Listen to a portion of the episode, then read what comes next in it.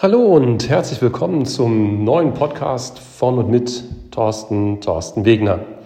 Seien Sie herzlich gegrüßt. Ich hoffe, Sie hatten bisher ein tolles Jahr. Sie genießen jetzt vielleicht auch so langsam die ersten wirklich wunderschönen Sommertage. Und wie ich es versprochen habe, es gibt natürlich auch wieder hier zur Mitte des Jahres ein kurzes Update, ein kurzes Update zu den Investmentmärkten. Und ich nehme natürlich mal ganz gern natürlich auch ja, Wünsche von euch auf. Ein Wunsch war zum Beispiel gewesen, Mensch Thorsten, ähm, kannst du vielleicht am Anfang sagen, gibt es ähm, Empfehlungen von dir? Ähm, und dann kann ich das relativ deutlich auch sagen. Und das tue ich jetzt auch mal hier am Anfang. Ja, heute gibt es in der Tat die ein oder andere Empfehlung zur Strategieänderung. Warum das so ist, das möchte ich ganz gern mit euch gemeinsam beleuchten hier in diesem Podcast. Es ist mittlerweile ja doch schon einige Zeit her. Der 24. Februar ist mit Sicherheit bei vielen im Kopf drin, wo ja das genau das passiert ist, wo wir überhaupt gar nicht mit gerechnet haben, dass nämlich die Ukraine überfallen wurde von Russland und ja dadurch natürlich auch ja, spezielle Auswirkungen auf den Markt passieren, die wir natürlich immer wieder engmaschig auch beobachten. Und da möchte ich mal so ein Stück weit ja, ein Feedback geben, wie ich zurzeit die Lage der Dinge sehe, beziehungsweise auf was wir hier in Zukunft immer mehr achten müssen. Ich möchte mal vielleicht ganz kurz die wichtigsten Fonds in der Wertentwicklung noch mal kurz reinbringen, weil ich weiß ja, dass es ja so bestimmte Lieblingsfonds gibt und ähm, da noch mal ganz kurz die kurze Wertentwicklung, zumindest mal von denen, die die meisten auch höchstwahrscheinlich im Portfolio drin haben. Wir fangen mal an mit der Abwehr. Die Abwehr, Sie wissen ja oder ihr wisst ja, die Abwehr ist eher ein Verhalten, wo wir sagen, wir wollen dort nicht die großen Schwankungen haben und wir wollen dort den Torwart, also sprich unsere Rücklagen, etwas mehr unterstützen. Und da haben wir in aller Regel sind es zwei Investmentfonds, die wir dort wählen. Das ist entweder der Kalde Morgen, also das Konzept Kalde Morgen oder der Kapital Plus. Ähm, das, der Kapital Plus, mit dem fange ich mal an. Der hat in den letzten drei Jahren, man muss ja auch mal ein bisschen sich anschauen, wie ist er in der längeren Vergangenheit gelaufen und hier drei Jahre ist mal eine gute Sicht. Aufgrund natürlich der Situation jetzt in der Ukraine ist hier der Durchschnitt ein Stück runtergegangen. Wir liegen hier bei knapp zwei Prozent pro Jahr im Plus. Wir wären eigentlich bei deutlich über 4%, aber aufgrund der Situation, die wir jetzt gerade haben, da werde ich gleich noch ein bisschen was dazu erzählen, ähm, ist auch hier die Rendite insgesamt auf die letzten drei Jahre ein Stückchen runtergegangen. In den letzten zwölf Monaten, also im letzten Jahr, lag er bei minus 7%. Das ist relativ deutlich, das ist richtig. Und deswegen gibt es hier auch von mir heute eine erste Empfehlung, aber ich erkläre auch, warum das so ist. Im, der, der kalte Morgen, das Konzept Kalte Morgen hat hier ähm, auf die letzten drei Jahre einen Gewinn von 3,7 Prozent pro Jahr im Durchschnitt erreicht. Das ist ähm, genau da, wo wir hinwollen, immer an die 4 Prozent optimalerweise ran. Und auch in, die, in den letzten zwölf Monaten hat er einen Plus von 2,9 Prozent. Wir sehen also hier tatsächlich Unterschiede zum Kapital Plus. Aber auch hier, woran das liegt, sehen wir uns gleich noch an. Das ist nämlich auch ein Teil meiner Empfehlung für heute. Im Mittelfeld, da finden wir die typischen Verdächtigen, wie zum Beispiel den Champion Select Dynamic, der in den letzten drei Jahren 5,5 Prozent im Durchschnitt plus gemacht hat, also auch knapp hier an dem optimalen Wert von 6 Prozent dran. Das finde ich ganz gut. Wir sagen ja so 5 bis 6 Prozent im Mittelfeld. Jetzt im laufenden Jahr, auch der hat natürlich ein bisschen federn lassen müssen, nicht so stark, liegt bei 4,7 Prozent zurzeit im Minus. Aber wie gesagt, insgesamt immer noch ganz gut. Dann hatten wir den Top-Dividende. Der Top-Dividende ist jetzt ganz interessant. Der liegt auf den letzten drei Jahren bei 7,3 Prozent. Insgesamt pro Jahr in Wertentwicklung, also deutlich über unserem optimalen Stand. Und in den letzten zwölf Monaten hat er einen Plus gemacht von 16,7 Prozent. Den meisten Teil durchaus, jetzt auch in den letzten Monaten. Aber auch hier dann die Hintergründe im Anschluss. Wir haben als zu guter Letzt noch in diesem Mittelfeldbereich in aller Regel den ESG Multi-Asset. Es gibt mit Sicherheit noch ein paar mehr Investmentfonds, aber das sind so die typischen Verdächtigen, die wir immer wieder finden. Der ESG Multi-Asset, also ein Mischfonds durch alle Assetklassen durch, liegt im Schnitt der letzten drei Jahre bei 6,5 Prozent und in den letzten zwölf Monaten bei 0,6 Prozent. Im Bereich der, der, der, des Sturms, da haben wir ja, sagen wir immer, wir wollen einen breiten Basisfonds haben, der uns also eine breite Streuung ermöglicht.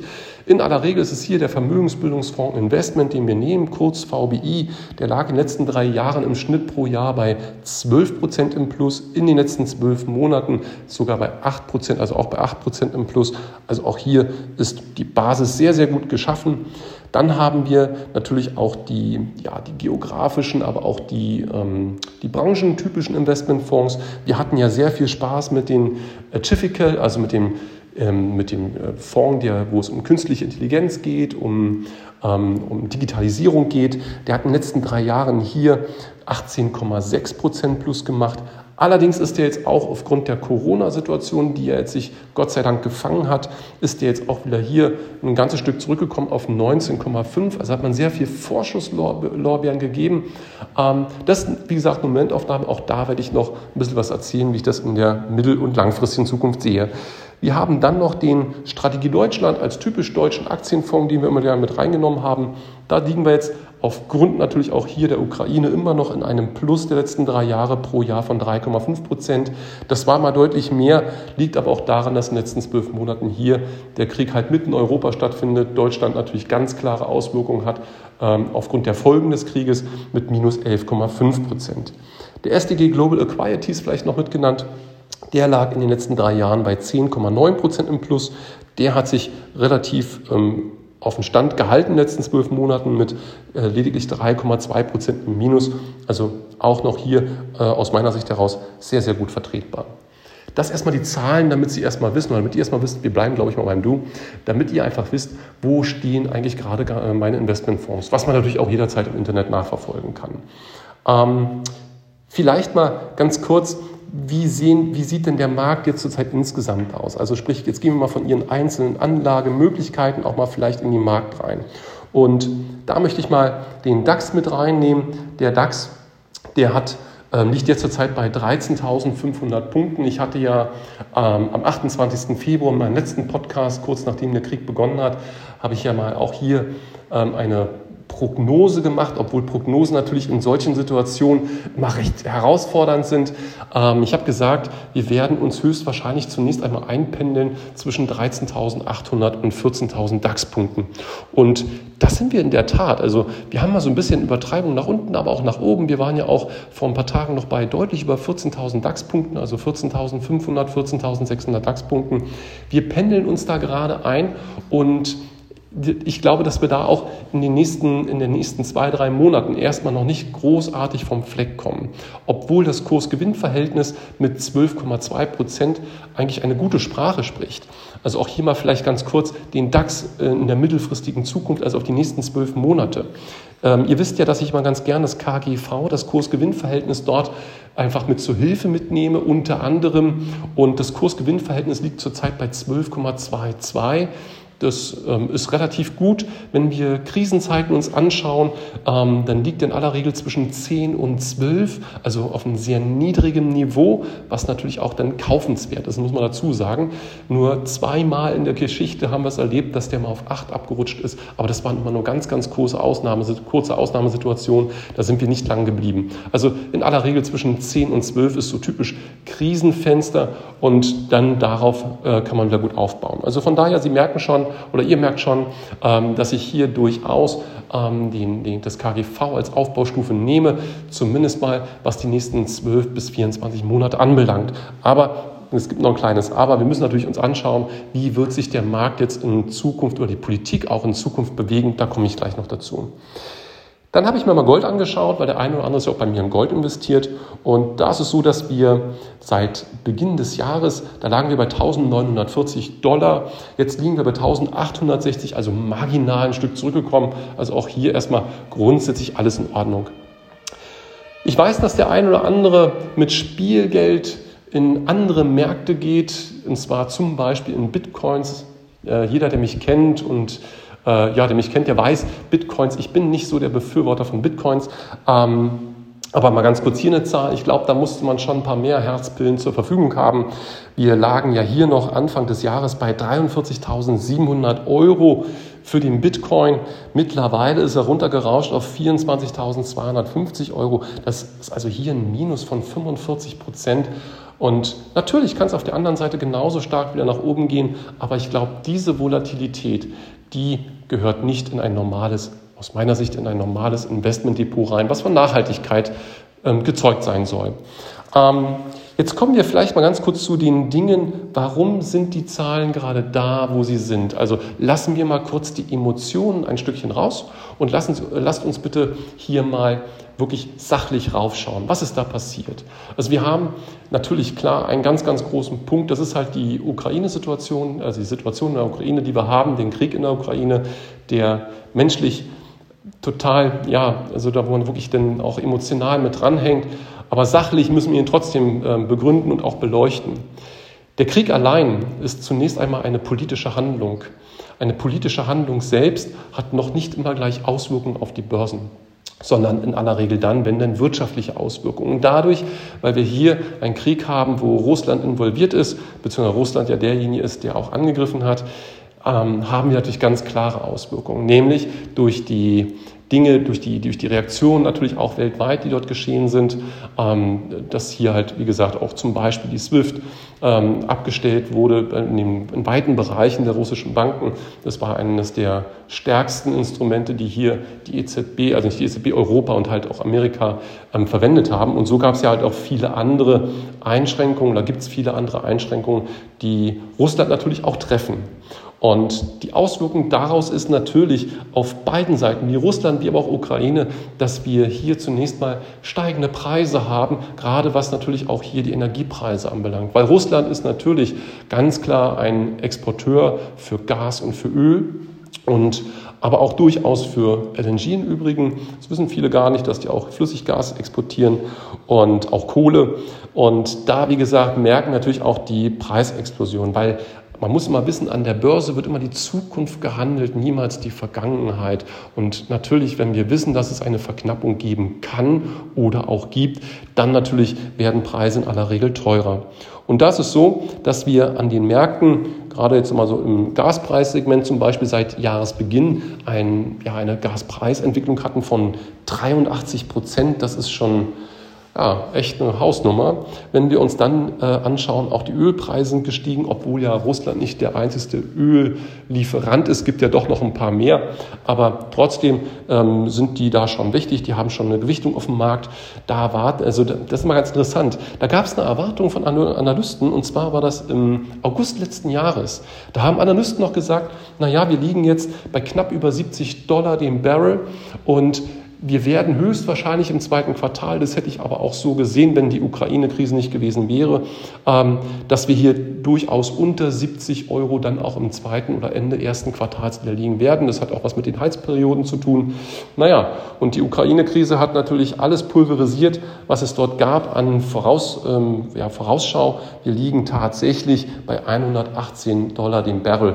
Das ist natürlich eine ganz andere Nummer als unter 70. Also wir liegen hier bei fast dem Doppelten, kann man schon sagen, ähm, als das, was mal prognostiziert wurde. Ähm, es gibt aber nicht nur die russische Seite, sondern auch die Ukraine ist ja durchaus ein bedeutendes Land. Nicht nur, also nicht unbedingt im Rahmen der Gas- und Ölgeschichten, das ist klar, sondern sie haben ganz andere Dinge, die wichtig sind, wo wir es merken, dass die Preise nach oben gegangen sind. Ich habe mir mal eine Zahl rausgegriffen, das sind zum Beispiel die Weizenpreise, und die habe ich mir mal seit Beginn des Krieges angeschaut, und zwar seit Ende Februar. Und das ist so, dass die Weizenpreise insgesamt um 35 Prozent nach oben gegangen sind. Und diese Dinge, und da gehört noch ein bisschen mehr dazu, das sind aber alles Dinge, die natürlich dazu führen, dass die Preise und somit auch die Inflation steigt. Ich hatte ja ähm, gesagt, dass ich ähm, eher sehe, dass wir jetzt ein ruppiges, einen ruppigen Frühjahr noch erwarten. Natürlich auch damit verbunden, dass der Krieg hoffentlich schnell ein Ende findet. Das scheint jetzt sich hier leider nicht zu bewahrheiten. Das ist sehr schade, ähm, sondern dass wir hier höchstwahrscheinlich doch eher in einen Zermürbungskrieg reinkommen, beziehungsweise einen Krieg, der doch noch etwas länger andauern wird. Also ich bin selbst kein Politologe, aber was ich immer wieder höre aus den Medien, was Sie auch dementsprechend entnehmen können, man ähm, hat jetzt hier schon russischer Seite aus gesagt, okay, ähm, bis Oktober rechnen wir auf jeden Fall mit einem Krieg. Und ähm, ja, da müssen wir schauen, wie es danach weitergeht. Aber wie gesagt, das können wir niemals in irgendeiner Form vorausschauen. Das wäre eher die Glaskugel. Deswegen gehen wir zunächst einmal in einer geänderten Vorausschau, das muss man einfach sagen, zum, äh, im Gegensatz zum Beginn des Krieges, dass also der Krieg uns noch eine Weile begleiten wird. Und natürlich umso mehr auch die Einschränkungen nach Russland, ähm, aber vom Grundsatz erstmal vom damaligen Zeitpunkt bis heute hat sich erstmal nichts bewegt. Es gibt natürlich noch weitere Eskalationsstufen, auf die müssen wir achten. Das ist zum einen klar die Inflationsrate, aber die Inflationsrate ist zunächst einmal nur eine Auswirkung, nämlich eine Auswirkung auf Preise grundsätzlich. Und deswegen ist für mich eine wichtige Eskalationsstufe, die ich da sehe, wo wir vielleicht noch mal reagieren sollten, aber das ist dann erst der nächste Schritt, ähm, ist, wenn Russland, gerade wenn Russland von sich aus sagt, dass wir in die großen Nationen, also zum Beispiel Deutschland, Frankreich, kein Gas mehr liefern, aus welchen Gründen auch immer, ähm, dann sollten wir da auf jeden Fall uns mal Gedanken machen, weil dann sind wir Deutschland höchstwahrscheinlich auch noch nicht ähm, ja, bis zu 100 Prozent darauf vorbereitet. Wenn Deutschland selbst ein Gasembargo aussprechen würde und sagt, wir kaufen nicht mehr von Russland, dann kann man davon ausgehen, es ist dreimal gut abgesichert, dass wir das insgesamt relativ gut schultern können. Aber das ist, wie gesagt, meine ganz persönliche Meinung. Ähm, das wäre, wie gesagt, eine Eskalationsstufe. Eine zweite, die wir alle nicht wollen, ist natürlich die Ausweitung des Krieges auf andere Länder. Noch schlimmer, denn natürlich auch NATO-Länder ähm, bis hin zum nuklearen Bereich. Aber das sind Dinge, die, da sagen zumindest mal die Politologen, dass es zurzeit sehr, sehr unwahrscheinlich ist, dass, dass es so weit kommt. Aber wie gesagt, man kann es niemals ausschließen. Was merken wir jetzt auch für die Zukunft, beziehungsweise auf was müssen wir jetzt in Zukunft mehr reagieren? Ich habe schon gesagt, die Inflationsrate ist ein ganz, ganz wichtiger Punkt. Warum ist die Inflationsrate so wichtig? Nicht nur, dass wir merken, okay, ich muss jetzt mehr Geld im Alltag ausgeben, das ist mal die eine Auswirkung, die merken wir direkt, sondern auch auf den Finanzmärkten hat das natürlich eine Bewandtnis. Wir kennen alle die EZB, wir kennen auch die FED. Und die EZB hat ja jetzt, ähm, jetzt vor ein paar Tagen zusammengesessen in ihrer letzten EZB-Sitzung und hat ja bereits angekündigt für Juli, dass sie die Zinsen ähm, erhöhen werden. Also es ist einfach hier eine taktische Gegenreaktion von der EZB.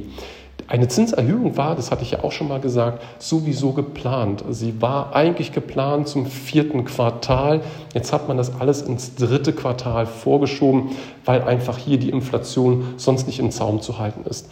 Weil man ist davon ausgegangen, genauso wie ich im Übrigen auch, dass die Inflation sich zum zweiten, spätestens dritten Quartal wieder ein Stück weit in die andere Richtung, also sprich ins Negative rutscht, also dass wir nicht mehr 8, 7, 8 Prozent haben, so ist richtig, sondern dass wir eher bei 4, 5 Prozent zunächst mal ankommen und dann, dass wir uns immer weiter festigen, dass wir vielleicht auf zweieinhalb, vielleicht drei Prozent runterkommen. Das ist jetzt, wie gesagt, nicht passiert, einfach aufgrund der längeren Situation, die wir jetzt hier auch unter anderem in der Ukraine haben. Aber nicht nur die Ukraine ähm, ist da ein Punkt, der eine Rolle spielt, sondern auch natürlich noch die Auswirkungen von Covid. Gerade wenn man in den asiatischen Markt reinschaut, nach China zum Beispiel, die ja jetzt wieder höchstwahrscheinlich einen Lockdown äh, machen werden die stehen sich da natürlich selbst wirtschaftlich ganz schön im Weg, weil in der Zeit, wo nicht gearbeitet werden kann, können natürlich auch keine Teile hergestellt werden, die natürlich in anderen Ländern weltweit benötigt werden. Also das ist durchaus auch so ein Punkt. Also da werden wir dann mal gleich in die Zukunftsaussicht mal so reingehen. Wie sollte man sich da in Zukunft aufstellen? Wie sollte man darauf reagieren? Sie merken, es sind gerade viele Dinge, die in eine Gemengelage reinkommen wo man sagt, okay, was mache ich jetzt mit den Informationen? Was habe ich jetzt für Möglichkeiten? Und das, was wir einfach festgestellt haben, was ich festgestellt habe, aber auch mit Kollegen gemeinsam festgestellt haben, ist folgender Punkt. Wenn die Inflationsraten jetzt steigen, was jetzt ja schon de facto amtlich ist, und es wird nicht die letzte Zinssteigerung sein, die die EZB machen wird, da wird es definitiv im September nochmal eine nach der Sommerpause hinten dran geben. Vielleicht so nochmal eine im Dezember, müssen wir mal schauen. Wenn die Zinsen steigen, dann ist es für einen Markt eher kontraproduktiv, nämlich für den ganzen Anleihenbereich. Weil man kann sich mal ganz gut merken, wenn die Leitzinsen steigen, dann ist es für die Anleihen, egal ob Unternehmens- oder Staatsanleihen, man sagt ja auch Rentenfonds dazu, ist das eher kontraproduktiv. Ähm, das ist eine ganz, ganz wichtige Aussage, weil der Kapital Plus ja durchaus einen höheren Anteil an Anleihen drin hat. Und was wir einfach gemerkt haben, ist, dass wir in der Zukunft, die wir jetzt vor uns haben, die uns noch eine Weile begleiten wird, den normalen Mix zwischen Renten und Aktien, dass der, so wie es zurzeit ausschaut, ein bisschen zu wenig ist. Deswegen meine allererste Empfehlung heute, aber das ist wie gesagt immer von Depot zu Depot unterschiedlich, ist, dass wir im Abwehrverhalten eher uns auf den Kaldemorgen konzentrieren, weil der einfach eine viel höhere Streuung hat. Der geht nämlich auch zum Beispiel in Gold, der geht aber auch durchaus in Papiere rein, die von steigenden EZB-Zinsen profitieren. Also die haben einfach viel, viel mehr Möglichkeiten in diesem Bereich, gerade jetzt auf diesen Markt zu reagieren. Von daher ähm, wäre jetzt meine erste Wahl eher das Konzept Kaldemorgen. Das heißt nicht, dass wir alle Dinge über Bord schmeißen müssen, darum geht es nicht ähm, sondern man muss wirklich hier von Depot zu Depot genau prüfen, ähm, wie viel Anteile mich vielleicht mal rüber vom Kapital Plus ins kalte Morgen, beziehungsweise auch noch einen anderen Aspekt, der da mindestens genauso Rolle spielen kann. Also das bitte sollte wirklich mal im Einzelfall geprüft werden.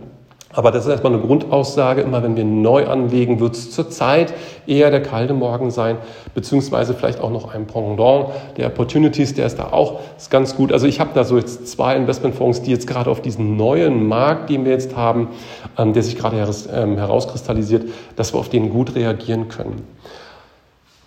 Was wir auch wissen müssen in Zukunft, dass wir eher auf Dividendentitel bitte zählen. Also gerade was im Mittelfeld, das ist ein ganz, ganz wichtiges Thema. Ich hatte ja vorher schon die Zahlen vorgelesen. Der Top-Dividende hat ja hervorragende Zahlen ähm, jetzt aus den letzten zwölf Monaten. Ja, ist mit 16,7 Prozent im Plus. Und viele haben ja auch den Top-Dividende schon im Mittelfeld als Beistreuung beziehungsweise als durchaus auch mal Hauptpunkt mit drin.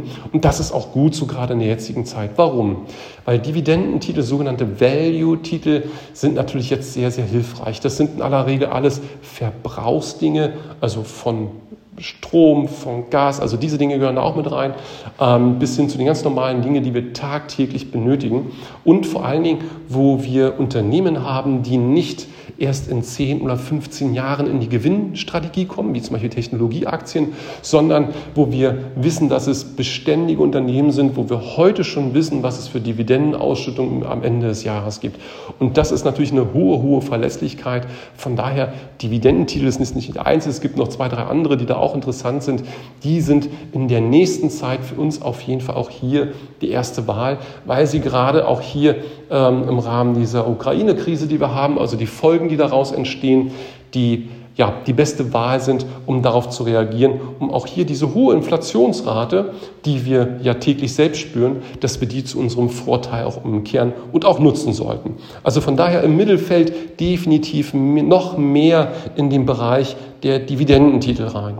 Im Übrigen, der Top-Dividende, der hat, der hat einmal im Jahr eine Ausschüttung, meist, also nicht meistens, sondern immer im November.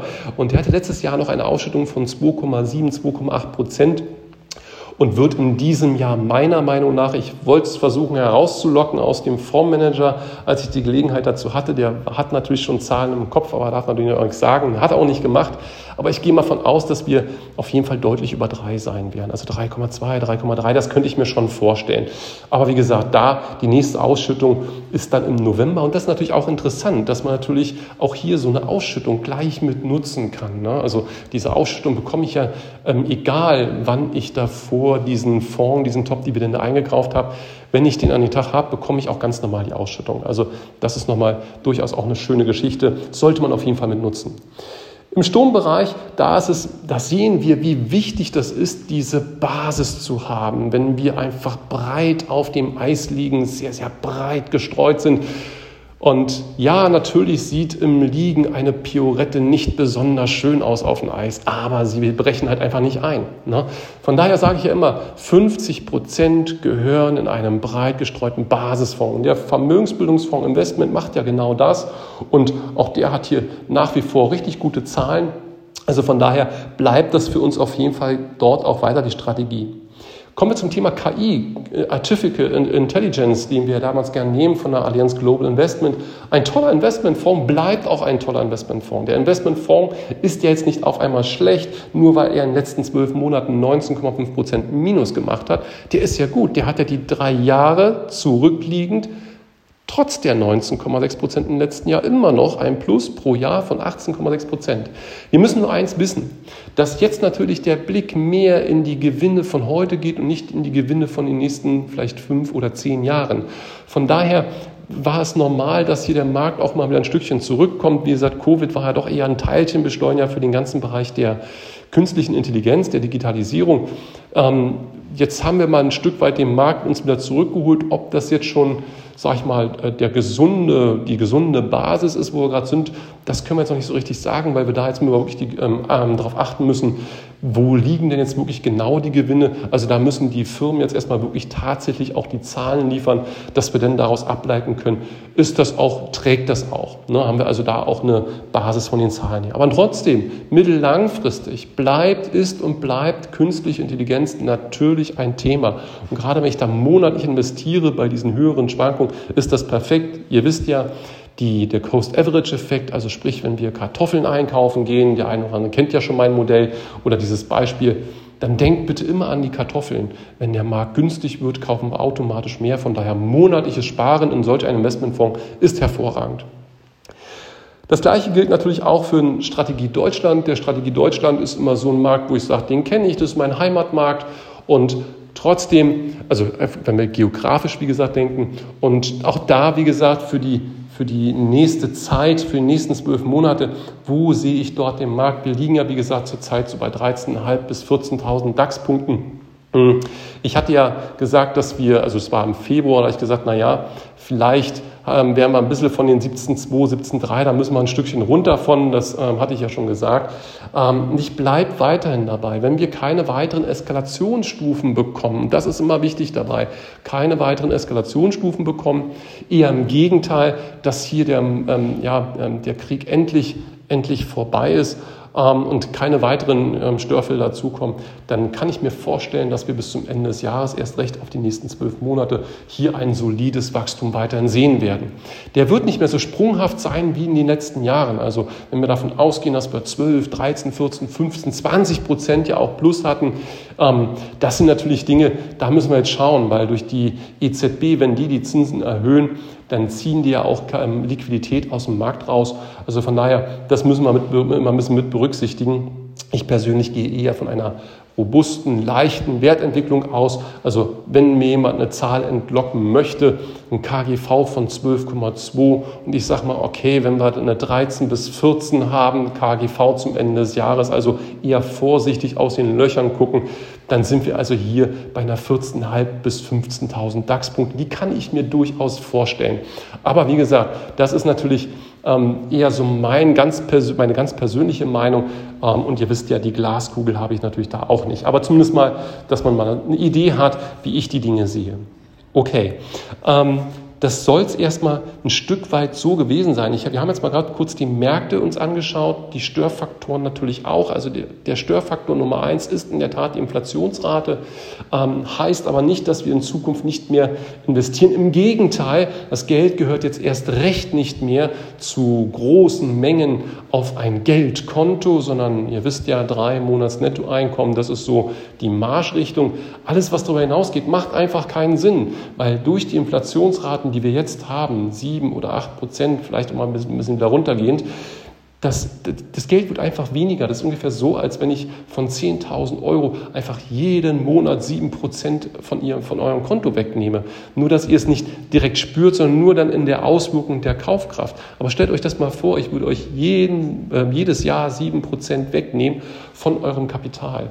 Ähm, von daher, ist, wenn wir diesen Ausgleich haben wollen oder auch Wachstum, das ist ja immer unser Ziel, auch Wachstum des Kapitals haben wollen, auch in solch herausfordernden Zeiten, dann kommen wir am Sachwertmarkt einfach nicht vorbei. Das ist ganz, ganz wichtig, die Aussage. Auch wenn vielleicht, ich könnte es mir vorstellen, zum Ende des Jahres einige Tagesgeldkonten sagen, ah, wir geben jetzt mal wieder 0,1 Prozent oder 0,2 Prozentpunkte mehr. Ähm, Glaube ich eher nicht, weil die haben ganz schön zu tun gehabt in den letzten Monaten, was die Negativzinsen bei der Einlage der EZB an, äh, anbelangt. Ähm, das werden die mit Sicherheit erstmal bei sich wieder auffrischen, bevor wir das spüren als Endverbraucher. Aber auch machen wir uns nichts vor, 0,2 Prozent gegenübergestellt der Inflationsrate ist immer noch ein dickes Minus.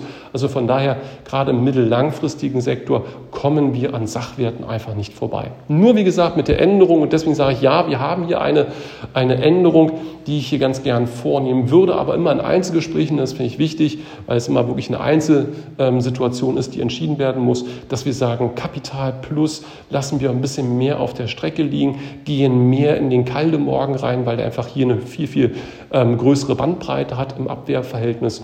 Und dann auch als Idee, das ist durchaus eine Idee. Ich weiß, der eine oder andere hat bei mir einen ganz, ganz großen Bestand von Kapital Plus als Abwehr.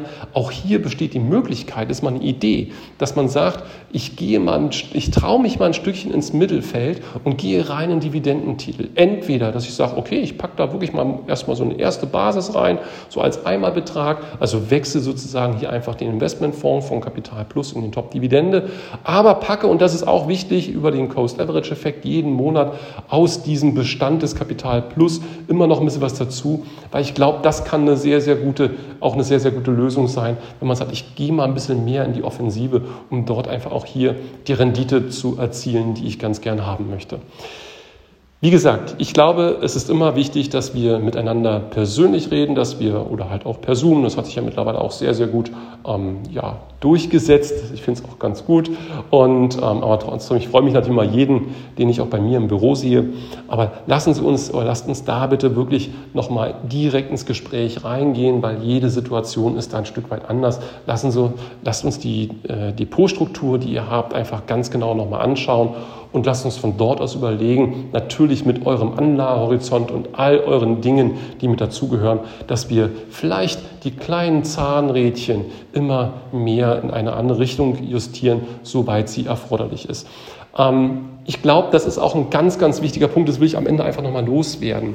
Das, was wir jetzt gerade hier miteinander machen, dass ihr einen Podcast bekommt, dass ihr diese Jahresgespräche bekommt, dass ihr Zielgespräche in Richtung Depotstruktur von uns bekommt, das ist, ich würde sagen, fast einzigartig am Markt, weil überlegt mal, wann hat euch der Sparkassenberater, ich nehme jetzt mal ein, es kann auch der andere Bankberater, das wird völlig losgelöst davon und erst recht nicht die Direktbank, Wann haben die euch mal angerufen und gesagt, wir müssen uns über die Kapitalstruktur in eurem Investmentfonds oder in eurem Investmentdepot müssen wir uns Gedanken machen? Ich glaube, das ist, ähm, das, da sucht man eher auf dem Markt. Und ich glaube, hier spätestens in solchen Zeiten merkt man, wie wichtig es ist, einfach einen Ansprechpartner zu haben.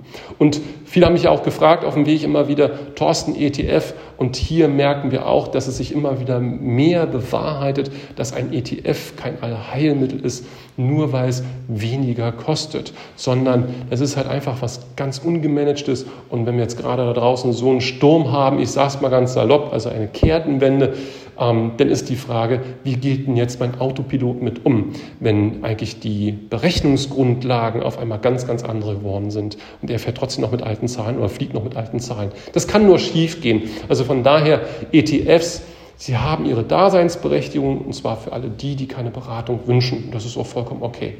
Aber wie gesagt, ich denke, dass wir gerade in diesem gemanagten Bereich ähm, ja, sehr viel besser unterwegs sind und dass wir einfach hier viel zielgenauer reagieren können und zwar so, dass es jeder auch nachvollziehen kann. In diesem Sinne wünsche ich Ihnen erstmal, euch erstmal eine schöne Zeit.